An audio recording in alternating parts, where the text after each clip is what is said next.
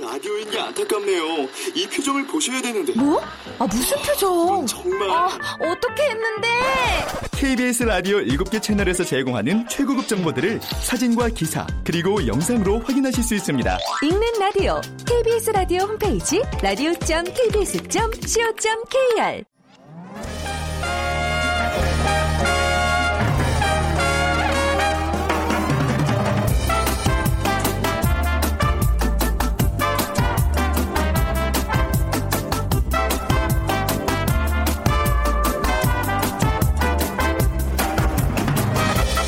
안녕하세요. 빅데이터로 보는 세상 아나운서 최현정입니다. 이제 입동이 지나고 나니까요. 겨울의 문턱에 들어선 것 같습니다. 밤사이 내린 비가 한파 특보를 몰고 왔어요. 그래서 겨울 앞두고 잠시 지난 한 해를 돌아보게 되는데 자, 여러분은 그 올해 세웠던 목표들 잘 지키고 계십니까? 뭐 주로 건강을 위한 결심 하나쯤은 하셨을 텐데 금연, 금주, 다이어트 빼놓을 수 없을 겁니다. 참 쉽지 않아요. 그죠? 최근 한국인 2015 건강 영양 조사 결과가 발표됐습니다. 건강을 위해서 꼭 먹는 것이 좋다는 아침 식사와 스트레스 인지율, 월간 포급률 비만 유병률 역시 높아졌습니다. 대신 낮아진 것도 있어요. 가족과 함께 저녁 식사를 하는 비율, 그리고 걷기 실천율, 실천율이 줄어들었습니다. 건강과 힐링에 관심은 많지만 실제 우리 생활은 우리의 바람과는 점점 멀어지는 것 같다는 생각이 드네요. 자, 세상의 모든 빅데이터 시간에 식습관이라는 키워드로 빅데이터 분석해 보고요. 온 지구촌에 관심을 모았던 미국 대선이 바로 이제 현지 시간으로 오늘이죠. 오늘 다가왔습니다. 월드 트렌드 빅데이터로 세상을 본다 시간에 미 대선을 주제로 얘기 나눠보겠습니다. 어, 건강을 지키기 위한 방법들 정말 많습니다. 그 중에서 비교적 쉽게 실천할 수 있는 것 중에 하나가 제철 과일을 많이 먹는 겁니다. 요즘 나무에 주렁주렁 달려있는 이 과일 정말 탐스럽고 예쁘죠? 그냥 먹어도 좋지만 며칠 동안 햇볕을 쪼여주거나 항아리에 넣어두면 떫은 맛이 제거되고 말랑하게 무르익은 맛있는 이것이 됩니다. 달콤한 맛에 이것은 숙취를 풀어주고 소화를 돕습니다. 주스로도 인기가 있는 붉은 과일. 어, 나훈아 씨의 노래가 있어요. 생각난다 이것이 열리면 우리 엄마가 생각난다. 무엇일까요? 제가 요 나훈아 씨의 노래를 몰라서 음을 못 붙여서 불러 음, 불러드리지 못했습니다. 죄송합니다.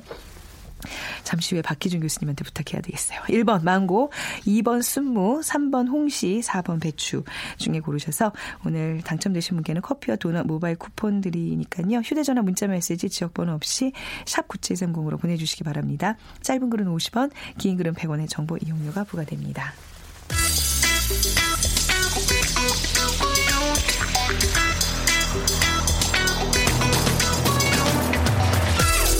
오늘 여러분이 궁금한 모든 이슈를 알아보는 세상의 모든 빅데이터. 연세대 박희준 교수가 분석해드립니다.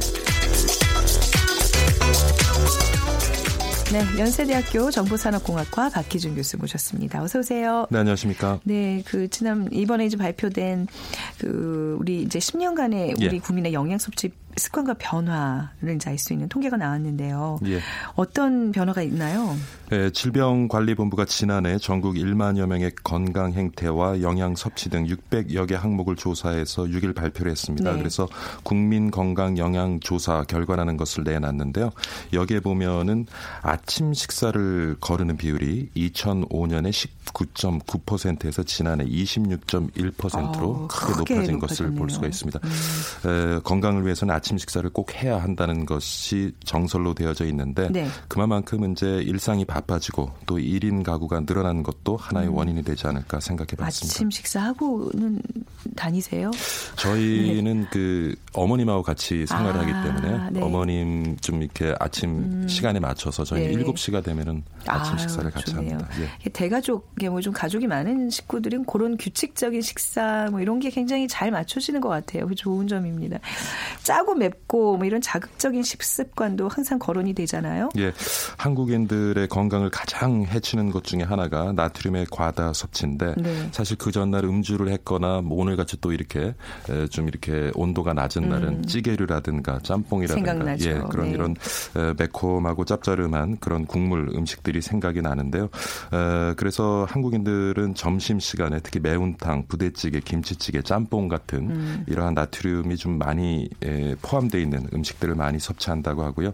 그렇지만 한국인의 하루 나트륨 평균 섭취량이 네. 2005년부터 2014년까지 꾸준히 떨어졌습니다. 음. 5,392mg에서 3,836mg까지 굉장히 많이 떨어졌는데 근데 지난해 다시 또 상승을 했어요. 네. 그래서 300, 3,836mg까지 떨어졌던 것이 지난해에는 4,002mg으로 다시 이제 상승을 했는데 뭐 사실 목표 섭취 섭취량이 2,000mg이라고 봤을 때 우리가 지금 하루에 섭취하는 나트륨의 평균량은 지금 목표 섭취량의 한두 배 정도를 어, 섭취하고 있다고 보여지고요. 네. 예, 그리고 나트륨을 섭취하게 되면 우리 몸에 또 칼슘이 빠져나가는데 네. 음. 칼슘 같은 경우에는 10년 새 에, 권장량 대비 섭취율이 75.9%에서 네. 69.6%로 떨어졌다는 것을 알 수가 있고요.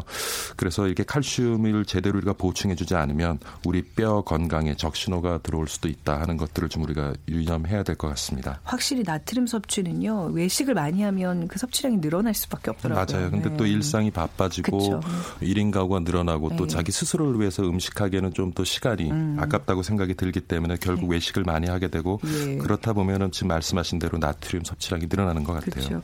그리고 우린 흡연 인구는 좀 줄었나요? 좀 많이 줄었어요. 제재들이 예, 많아서. 예. 예. 사실 이제 지난해 이제 담배값도 크게 오르고 하면서 네. 그리고 저도 아직까지 흡연을 합니다마는 네. 사실 흡연 장소가 마땅치가 않아요. 힘들죠. 그걸 예. 찾아 돌아다니느니 그냥 끊겠다는 결심 안 드세요. 이전에는 네. 예, 결심을 저도 뭐 해마다도 네. 하죠. 신정 네. 때도 하고 또 구정 네. 때도 하고 네. 해마다 하는데 쉽진 않은데 옛날에는 그 저기 담배를 끊는 사람들을 독하다고 했는데 음. 요즘은 담배 못 끊는 사람들을 아유, 독하다고 얘기를 하죠. 이해가 안 가요. 네. 네. 그리고 지난해 성인 흡연율을 보면 22.6%로 1998년 35.1%보다 굉장히 낮아졌습니다. 네. 그리고 교육부가 13세에서 18세 중고등학생 7만여 명을 조사한 결과 남학생의 흡연 비율도 2005년에는 14.3%까지 치솟았는데요. 네. 지난해에는 11.9%까지 떨어졌고요. 음. 올해는 처음으로 9.6% 그래서 한 자리대 이제 진입을 하게 됐는데 뭐 여러 가지 원인이 있겠습니다만은 지금 뭐 담배를 필 수 있는 마땅한 장소가 없는 것도 그렇고 네. 그다음에 간접 흡연에 대한 폐해가 우리 사회적으로 굉장히 이슈화가 되면서 음. 어 결국에는 주위 사람들을 위해서 좀 담배 를 피는 것을 줄이는 분들도 계시는 것 네. 같고요. 무엇보다도 담배값 지난해 1월 달에 올린 것이 결국에는 직간접적으로 크게 에, 영향을 미쳤다 하는 것으로 지금 분석이 되고 있고 반면에 커피나 탄산음료 등 음료의 하루 평균 섭취량은 이거 많이 늘었죠. 늘었어요. 네. 예, 늘었습니다. 10년 새에 한 3.1배 정도로 어. 급속하게 증가했어요. 그러니까 네. 요것도 우리가 조금 신경을 써야 될 것 같아요. 어, 그러니까 커피 이런 걸 마시면서 뭐 건강의 문제보다도 저는 지금 저도 하나 갖고 있는데 이 이 컵 일회용 컵의 수가 많이 늘어나고 어떻게 보면 이거 자체가 또 환경 오염의 주범이 될 수 있고 여러 가지 문제들이 뒤따르더라고요. 맞습니다. 네. 그러니까 음. 탄산유탄산유지만뭐 커피 전문점들도 굉장히 많이 소개가 되고 있고 생겨나고 있고 다양한 커피들이 소개되면서 커피를 어, 기호식품으로 선호하는 분들이 굉장히 인구가 늘어나고 있는 것 같아요. 그리고 가족과 함께하는 식사 시간이 아까 준다고 하셨는데 외식 비율이 그만큼 또 늘어나고 있다는 건가요? 이 부분이 참 사실은 안타까운데요. 이제 뭐 경기도 음. 어려워지고 음. 하다 보니까 많은 직장에서 야근이 일상화되어져 가고 있는 것 같아요. 그러다 보니까 퇴근 시간이 뭐 7시, 8시가 되고 네. 그렇게 네. 되면은 자연스럽게 저녁을 이제 밖에서 해결하는 경우가 많은데 에, 그래서 에, 가족과 함께 식사라는 비율이 음. 2005년에는 76% 6 0이는데 네. 지난해는 64.7%로 굉장히 줄어들었죠. 음. 그리고 어, 가족과 함께 식사를 하는 경우에도 식사 시간이 굉장히 늦어지고 있고요. 네. 그래서 그것도 건강에 굉장히 안 좋다고 하는데 뭐 아무래도 어, 팍팍한 일상생활 그리고 1인 가구의 학대 이런 것들이 또 가족과 함께 저녁 식사를 하는 그런 시간이 줄어드는데 또 영향을 미치지 않았나 생각해 봅니다. 네, 음주 문화는 좀 어떤가요? 우리가 또 주목하는 게 이제 음주 문화잖아요. 대한민국 건강에 있어서는요. 네. 그렇죠. 네. 근데 아직도 우리 일상 중에 스트레스를 음주로 푸시는 분들이 굉장히 많아요. 네. 그리고 최근 와서 스트레스를 대단히 많이 혹은 많이 받는다고 응답을 한 분이 2013년 24.4%에서 지난해 31%까지 늘었습니다. 그러니까 우리 사회 스트레스 지수가 굉장히 높아지고 있다고 보여지고요. 그리고 2주 이상 연속해서 일상생활에 지장이 있을 정도로 슬프거나 절망했다. 결국 이제 음. 우울증을 경험하는 것인데 이런 우울증 경험률도 비도한 10.3%에서 13%로 네. 증가했다고 보여지고요. 에, 음주 습관도 조금 에, 거칠어졌어요. 아, 표현이 어, 적당한지 어, 모르겠는데 어떤 얘기죠 예. 이거는? 예, 네. 한 자리에서 소주 7잔, 여성 같은 경우에는 소주 5잔 이상 아. 마시는 아. 날이 한 달에 하루 이상인 요것을 이제 포금률이라고 포 얘기를 하는데 아, 예. 예. 월간 포금률이 37.3에서 38.7%로 조금 늘어났습니다. 네. 그리고 일주일에 이틀 이상 어, 술을 마시는 경우에 고 고위험 음주율이라고 하는데 이것도 12.5에서 13.3%로 조금 늘어났고요. 근데 조금 바람직한 것은 청소년 음주율은 네. 2006년 예, 28.6%였던 것이 조금씩 줄어서 네. 올해는 이제 15%까지 줄었어요. 이거는 음. 조금 이제 바람직한 현상이죠. 이게 이제 김영란법 도입으로 인해서 좀 음주 문화도 좀 많이 변하겠죠. 양도 많이 줄고요. 변할 것 같아요. 네, 예, 그것도 굉장히 그 우리 사회를 이제 뭐 음. 깨끗하게 만든다는 의미도 있지만 네. 가족과 함께 보낼 수 있는 시간을 조금 늘려줄 수 있다는 의미에서 네. 그것도 김영란법의 하나의 긍정적인 네. 측면 같습니다. 우리가 매해 이렇게 국민건강 영양조사를 발표를 해요. 제 기억에는 이제 작년 이맘때쯤에도 아마 교수님과 이런 얘기를 했던 것 같은데 예. 이런 통계가 우리 사회에 미치는 영향이랄까요? 이런 거 그냥 듣고 넘기지는 않는 거잖아요, 사람들이요. 네. 그렇죠. 이렇게 네. 나온 통계들을 한번 음. 자기의 생활에 비추어서 한번 네. 자기의 어떤 생활 행태 같은 것들을 되돌아볼 필요가 있을 것 같아요. 네. 올해도 좀 저 포함해서 음. 아직까지 그, 어, 금연하지 못하신 분들은 좀 새해 차이가 되면서 그면 다시 한번 작심해 볼 만한 것 같고요. 교수님은 이기회 그냥 끊어 버리시죠. 뭐 지금 오늘 한번 선언을 한번 너무 무리인가요? 죄송합니다. 네. 네. 술 끊으실 수 있으시겠어요? 아 이제 건강이 요즘 너무 안 좋은 걸로 봐서는 예. 뭔가 이렇게 그런 요소들을 좀 우리가 줄여 나가야 될 것 같아요. 음주도 네. 그렇고요. 네. 네. 뭔가 이렇게 음식도 그렇고 즐길 수 있는 범위 안에서 음. 이렇게 하면 되는데 적당히. 그것이 과하면은 문제가 맞습니다. 늘 되는 거죠. 예. 자, 알겠습니다. 오늘 가시기 전에 예. 교수님 그 비키즈 부탁드릴게요. 예. 네. 요즘 굉장히 자주 보게 되죠. 나무에 주렁주렁 달려 있는 이 과일 정말 탐스럽고 예쁜데 그냥 먹어도 좋지만 며칠 동안 햇볕을 쪼여주거나 항아리에 넣어두면 떫은 맛이 이렇게 사라지면서 말랑하게 무르익는 맛있는 이것이 됩니다. 네. 달콤한 맛의 이것은 숙취를 풀어주고 소화를 돕기도 하고요. 주스로도 인기가 좋은 붉은 과일. 음. 뭐 저는 잘 모르겠습니다만 나훈아 씨의 노래가 있다고 하는데. 아, 이거 지금 부탁드리려고 했는데 뭐 진짜 모르세요? 예, 저는 잘 아, 모르겠어요. 아, 예. 모르는 척 하시는 거죠? 아닙니다. 진짜 모른다니까요. 네, 네. 예. 생각이 난다. 이것이 열리면 우리 엄마가 생각이 난다. 이런 이제 가사를 음. 담은 음. 곡인데 자, 1번 망고고요. 2번 순무, 3번 홍시, 4번 건 배추입니다. 네, 중에 고르셔서 오늘 빅데이터로 보는 세상 앞으로 문자 보내주시기 바랍니다. 휴대전화 문자 메시지 지역번호 없이 샵 9730이고요. 짧은 글은 50원, 긴 글은 100원의 정보 이용료가 부과됩니다. 자, 연세대학교 정보산업공학과 박희준 교수와 함께했습니다. 감사합니다. 네, 감사합니다.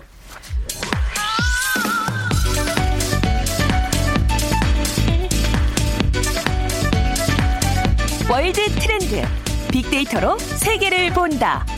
르몽드 디플로마티크 임상훈 기자와 비커뮤니케이션 전민기 팀장이 분석해드립니다.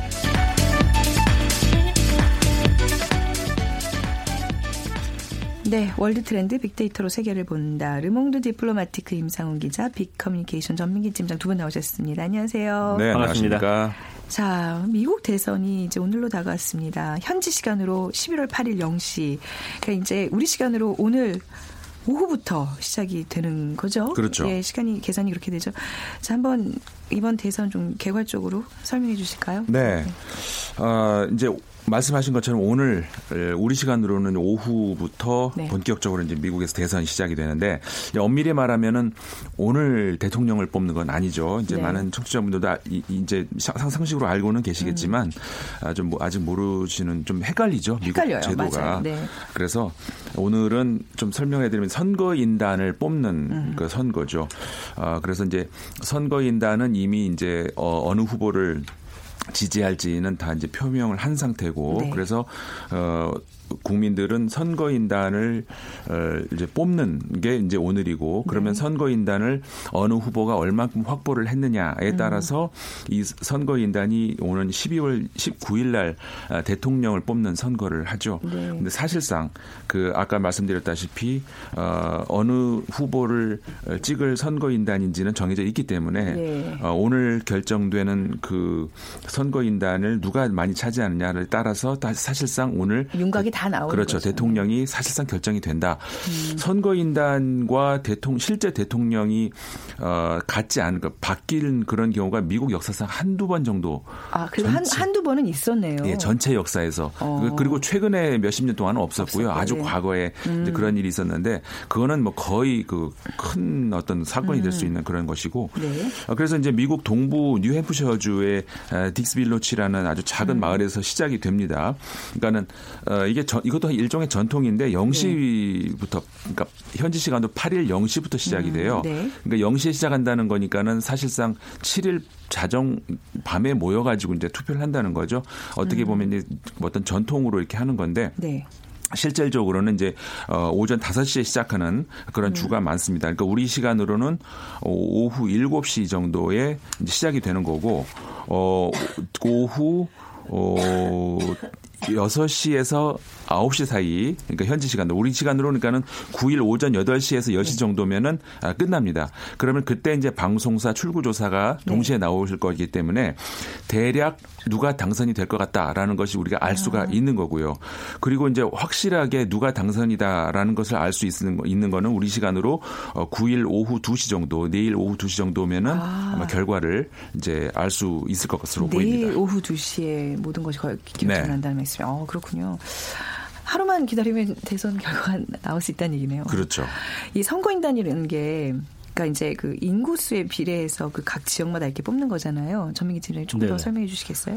그러니까 아까 말씀드린 대로 예를 제가 좀 네. 들어 드릴게요. A주에서 선거인단 선거가 예를 들어서 열립니다. 그래서 네. 2주에 선거인단이 10명이면은 이거는 이제 인구수에 비례해서 정해지는 거고요.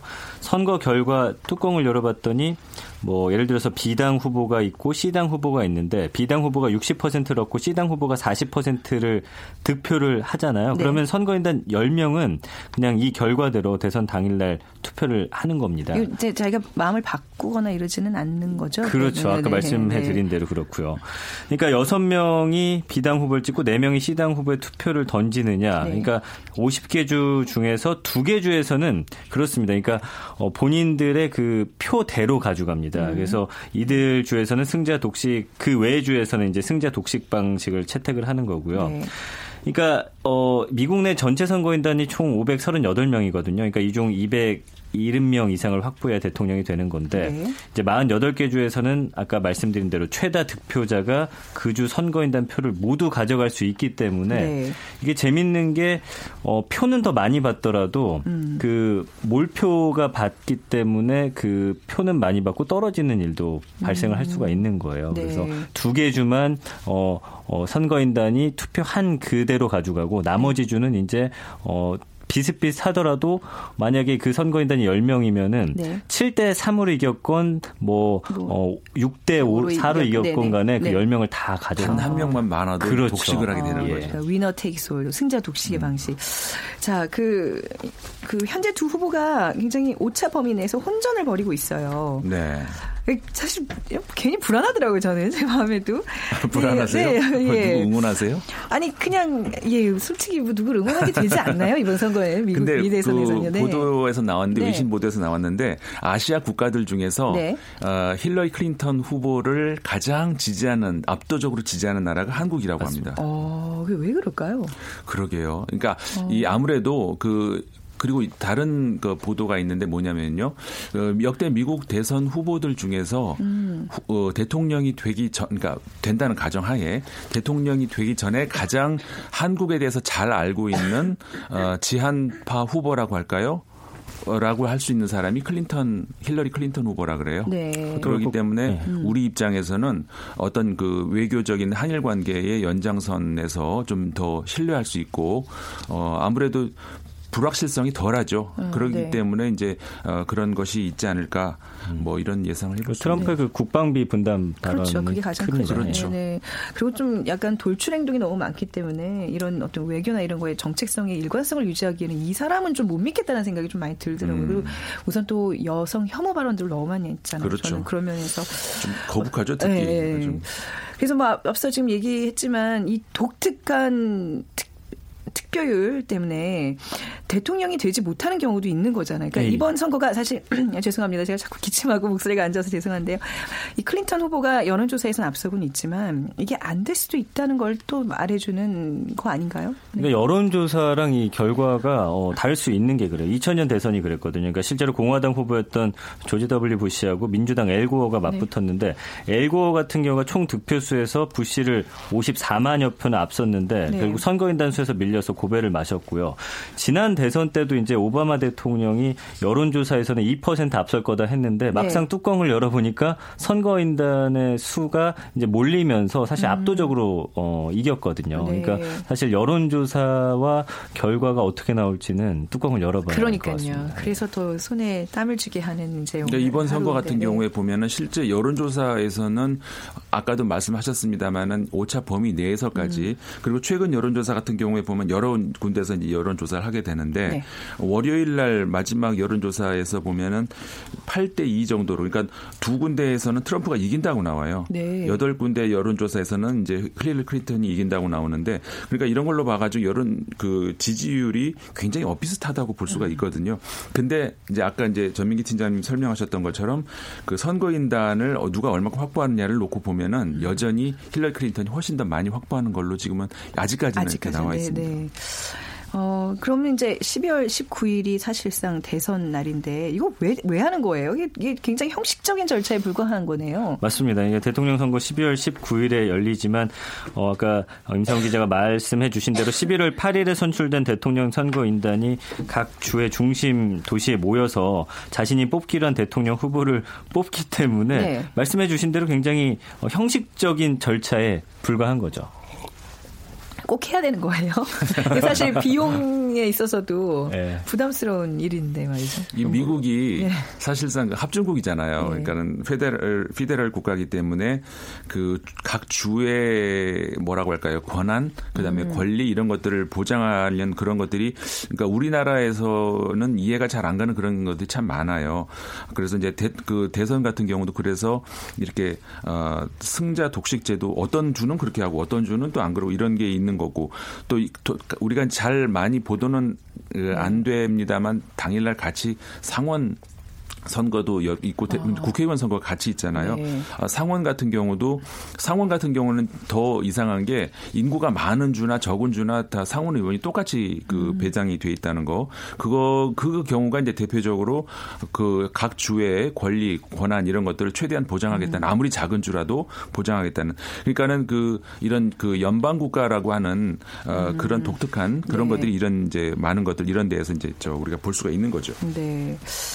그 미국의 유권자들은 사는 주에 따라서도 투표 수단도 다르다면서요? 이것마저 다릅니다. 그래서 네. 지역에 따라서 뭐 터치 스크린 같은 전자장치로 편리하게 투표하는 방식이 보급이 됐는데 뭐 신뢰도는 여전히 문제가 되고 있어서 가장 보편적인 투표 수단은 종이 투표죠. 네. 그래서 엘라베마 등 18개 주에서는 이제 종이를 투표 수단으로 쓰고요.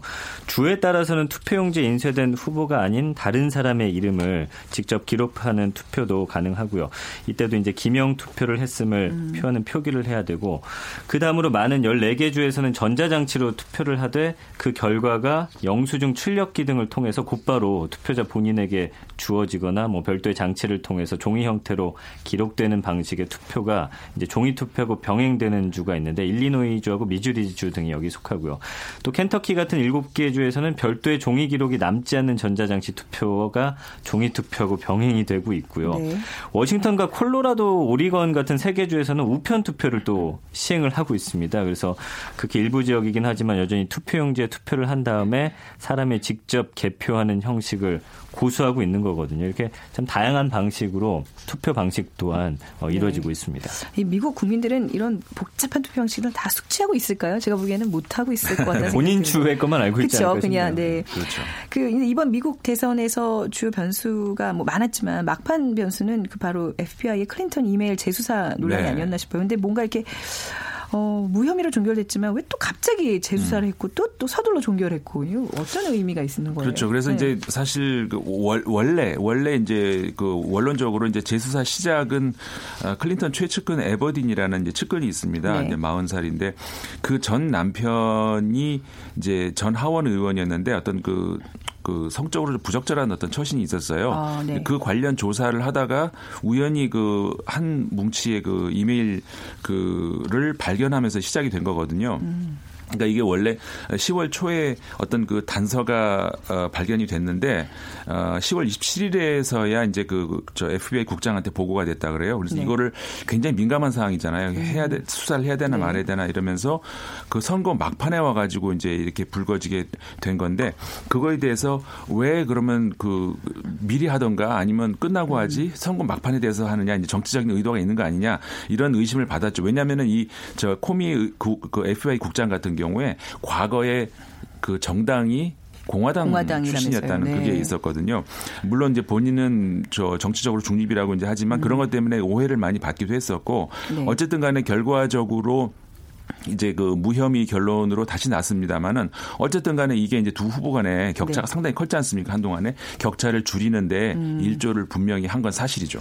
뭐 이제 제가 아까 뭐 그래도 클린턴이 낫지 않냐는 뭐 제 개인적인 얘기를 했습니다만 이게 클린턴조차도 사실 미국에서는 이렇게 굉장히 뭐 환영받고 뭐 이미지가 좋은 정치인은 아닌 것 같아요. 반대하는 사람도 많고 근데 그래서 결국 이번 대선은 뭐 비호감 대결이다 뭐 이런 네. 평가도 내리는 것 같네요. 그러니까 아무래도 네. 아까 말씀해주신 그 이메일 스캔들 때문에 네. 이제 힐러리 클린턴 같은 경우 미국 이 어, 사이트에 빅데이터를 돌려보면은 이 사람에 음. 대한 이야기 중에 이제 신뢰할 수 없다라는 이야기가 가장 많이 어, 나오거든요. 어, 그러니까 네. 역대급 어떤 비호감의 대결이라는 평가를 지금 받고 있는데 그러면서 젊은 층의 투표 의혹을 지금 끌어내리고 있습니다. 음. 로이터 통신이 발표한 자료를 보니까 18세에서 34세 유권자 중에서 이번 대선에서 확실히 투표를 하거나 투표 의향이 높은 유권자의 비율이 52.2% 정도를 기록해가지고 4년 전 대선 당시보다도 지금 한 4% 정도 감소를 어, 할 것이다 예상을 하고 있거든요.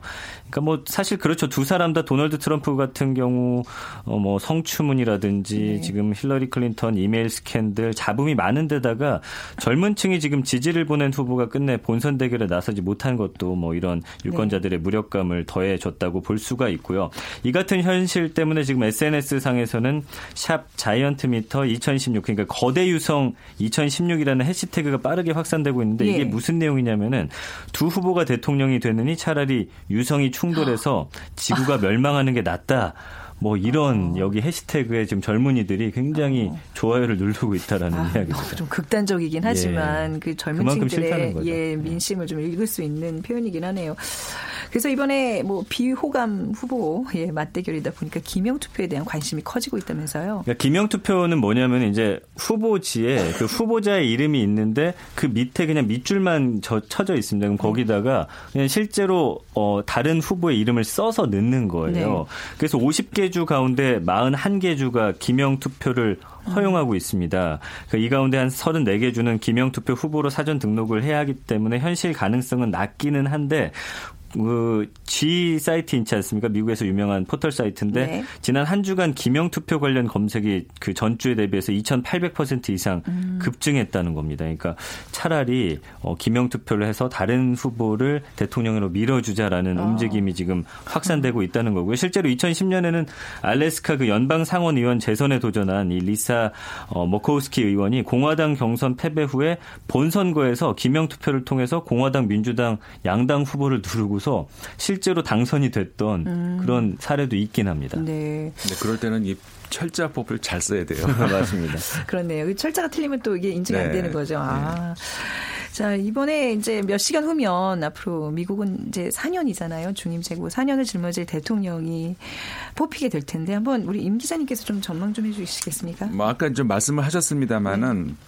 전 세계적으로 사실상 그 저 클린턴이 그 미국을 벗어나면 클린턴이 압도적으로 인기가 많습니다. 네. 트럼프보다 그리고 여러 가지 이제 상황을 봤을 때 클린턴이 승리한다고 예상해 보는 것이 합리적인 예상일 거예요. 음. 근데 이제 트럼프가 당선이 된다면은 이제 전 지구적으로 약간의 혼란은 올 것 같습니다. 특히 그옆 나라 멕시코 같은 경우에는 네. 대혼란이 예, 올 거예요. 워낙에 이제 무역 적으로도 그렇고 여러 가지 관계로. 근데 이제 한국 미과의 관련을 놓고 봤을 때 설사 그 트럼프가 된다 하더라도 네. 한미 관계에서 큰 변화는 없을 것이다. 저는 그렇게 음. 전망하고 있습니다. 네. 자, 미국 대선 이제 또 앞으로 지켜보도록 하겠습니다. 자, 빅데이터 전문가 전민기 팀장 그리고 르몽드 디플로마틱의 임상훈 기자 두 분과 함께 했습니다. 감사합니다. 니다 네, 감사합니다. 자, 오늘 빅퀴즈 정답은요. 2775입니다. 정답 홍씨이고요. 정답 맞춰 주시면 2775님, 친정 엄마께서 홍씨를 무척 좋아하십니다. 한 바구니 사서 가봐야 되겠어요. 하셨고요. 3452님, 홍시 김치할 때 넣어도 아주 좋아요 하시면서 이렇게 꿀팁을 주셨네요. 김치할 때 홍시를요? 저희 친정엄마한테 귀뜸해드려야 되겠네요. 자, 저는 내일 오전 11시 10분에 다시 찾아뵙겠습니다. 지금까지 아나운서 최현정이었습니다. 고맙습니다.